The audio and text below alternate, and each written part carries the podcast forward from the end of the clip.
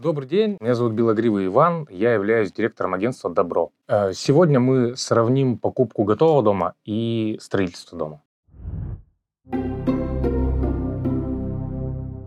Что проще, купить готовый дом или построить с нуля? Проще купить, но дешевле построить. Пришел, купил, выбрал. Ну, грубо говоря, ты определил э, себе район, у тебя есть ограничение одно, там, единственное, бюджет. Если ты укладываешь свою, свою цифру, то, пожалуйста, съезди, купи, потому что продукт уже готовый. Берем, опять же, стройку, по времени это сколько будет занимать, но это минимум, самый минимум, это три месяца. То есть с учетом того, что у тебя будут реально работать специалисты на каждом этапе, в любом случае там все делается пошагово. Там нельзя одновременно э, делать фундамент и тут же строить крышу. То есть все пошагово, и это ну, требует определенного времени, каждый этап. Если с бюджетом проблем нет, то, пожалуйста, конечно, я бы посоветовал не заниматься стройкой, а купить уже что-то готовое. Но обязательно очень качественно это все проверить. Если сам не обладаешь какими-то определенными знаниями для того, чтобы качественно проверить, лучше привлечь специалиста, которых, благо, ну, достаточно. Дом перед покупкой лучше проверять со специалистом, но если вы решили изучить объект самостоятельно, то важно знать несколько моментов. Во-первых, это техническое состояние дома. Смотрим крышу. Если на чердаке вы видите следы от подтеков, плесень или грибок, значит крыша протекает и, скорее всего, потребуется серьезный ремонт. Наружные стены. Трещины могут говорить о серьезных дефектах и дальнейших последствиях, например, о неправильной усадке дома.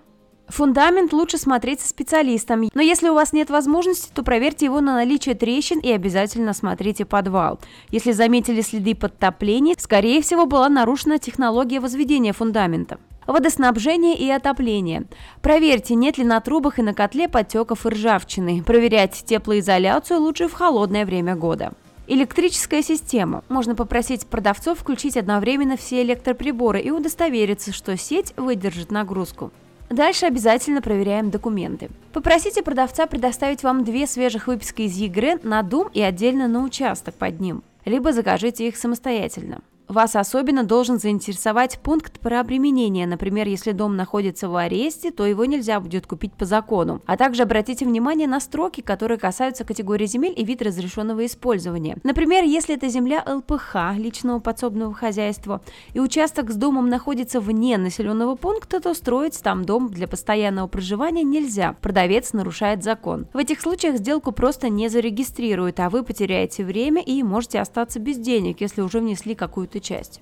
Изучите правоустанавливающие документы на дом и земельный участок.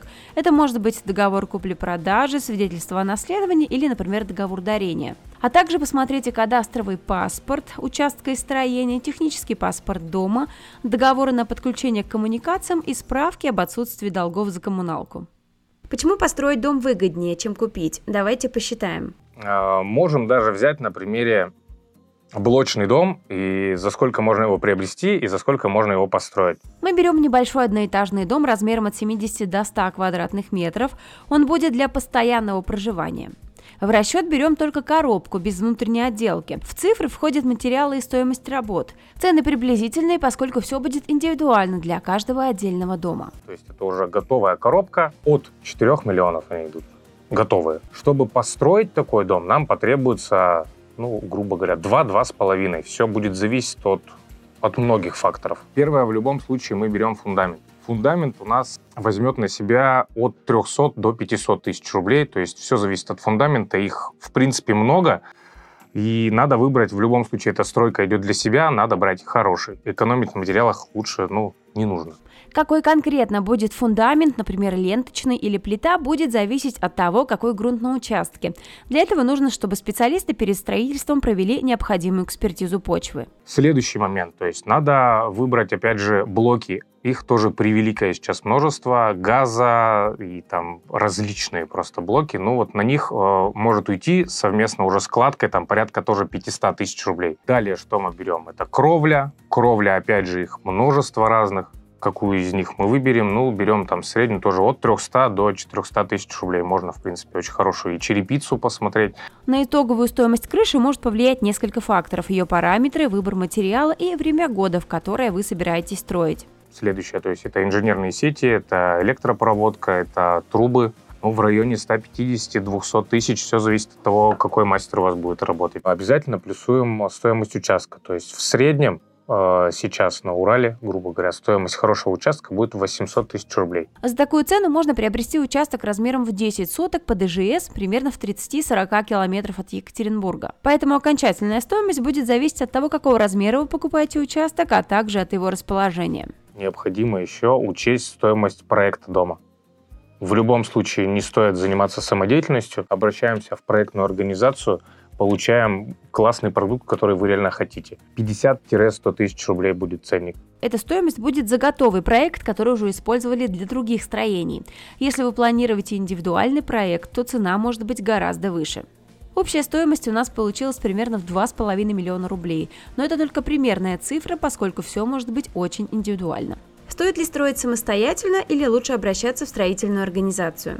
Если у вас есть реально строительное образование, либо опыт стройки, и у вас есть какой-то готовый проект, то, в принципе, какие-то, какие-то этапы можно делать самому. Но для того, чтобы устраивать, допустим, фундамент, кладку стен, все-таки лучше довериться специалистам, для которых это реально работа, за которую они будут отвечать, за которую, грубо говоря, они дадут какой-то гарантийный срок. То есть в любом случае все-таки лучше привлекать специалистов. Договариваться по сумме, искать, сравнивать, но привлекать специалистов, которые будут в ответе за свою работу. Потому что можно, ну, грубо говоря, какой-то из элементов не доделать, и потом это повлечет за собой серьезные траты, либо переделку какой-то большой части проекта. Тут надо быть осторожней. Выбирать, там, основываясь на, в любом случае, либо на рекомендациях, кто-то лично вам порекомендовал этого человека, либо на хороших отзывах, либо обращаться в какую-то строительную фирму, которая существует уже долго, у которой, ну, вот есть какие-то уже примеры работ, которые могут вам показать, либо вживую можно съездить их посмотреть. То есть тут, тут очень важный момент. Хотите больше знать о недвижимости? Смотрите наше экспертное интервью о тонкостях покупки и продажи жилья, о том, как просчитывать риски и как правильно проверять документы. Мы расскажем о недвижимости от и до и даже больше. Подписывайтесь на наш канал.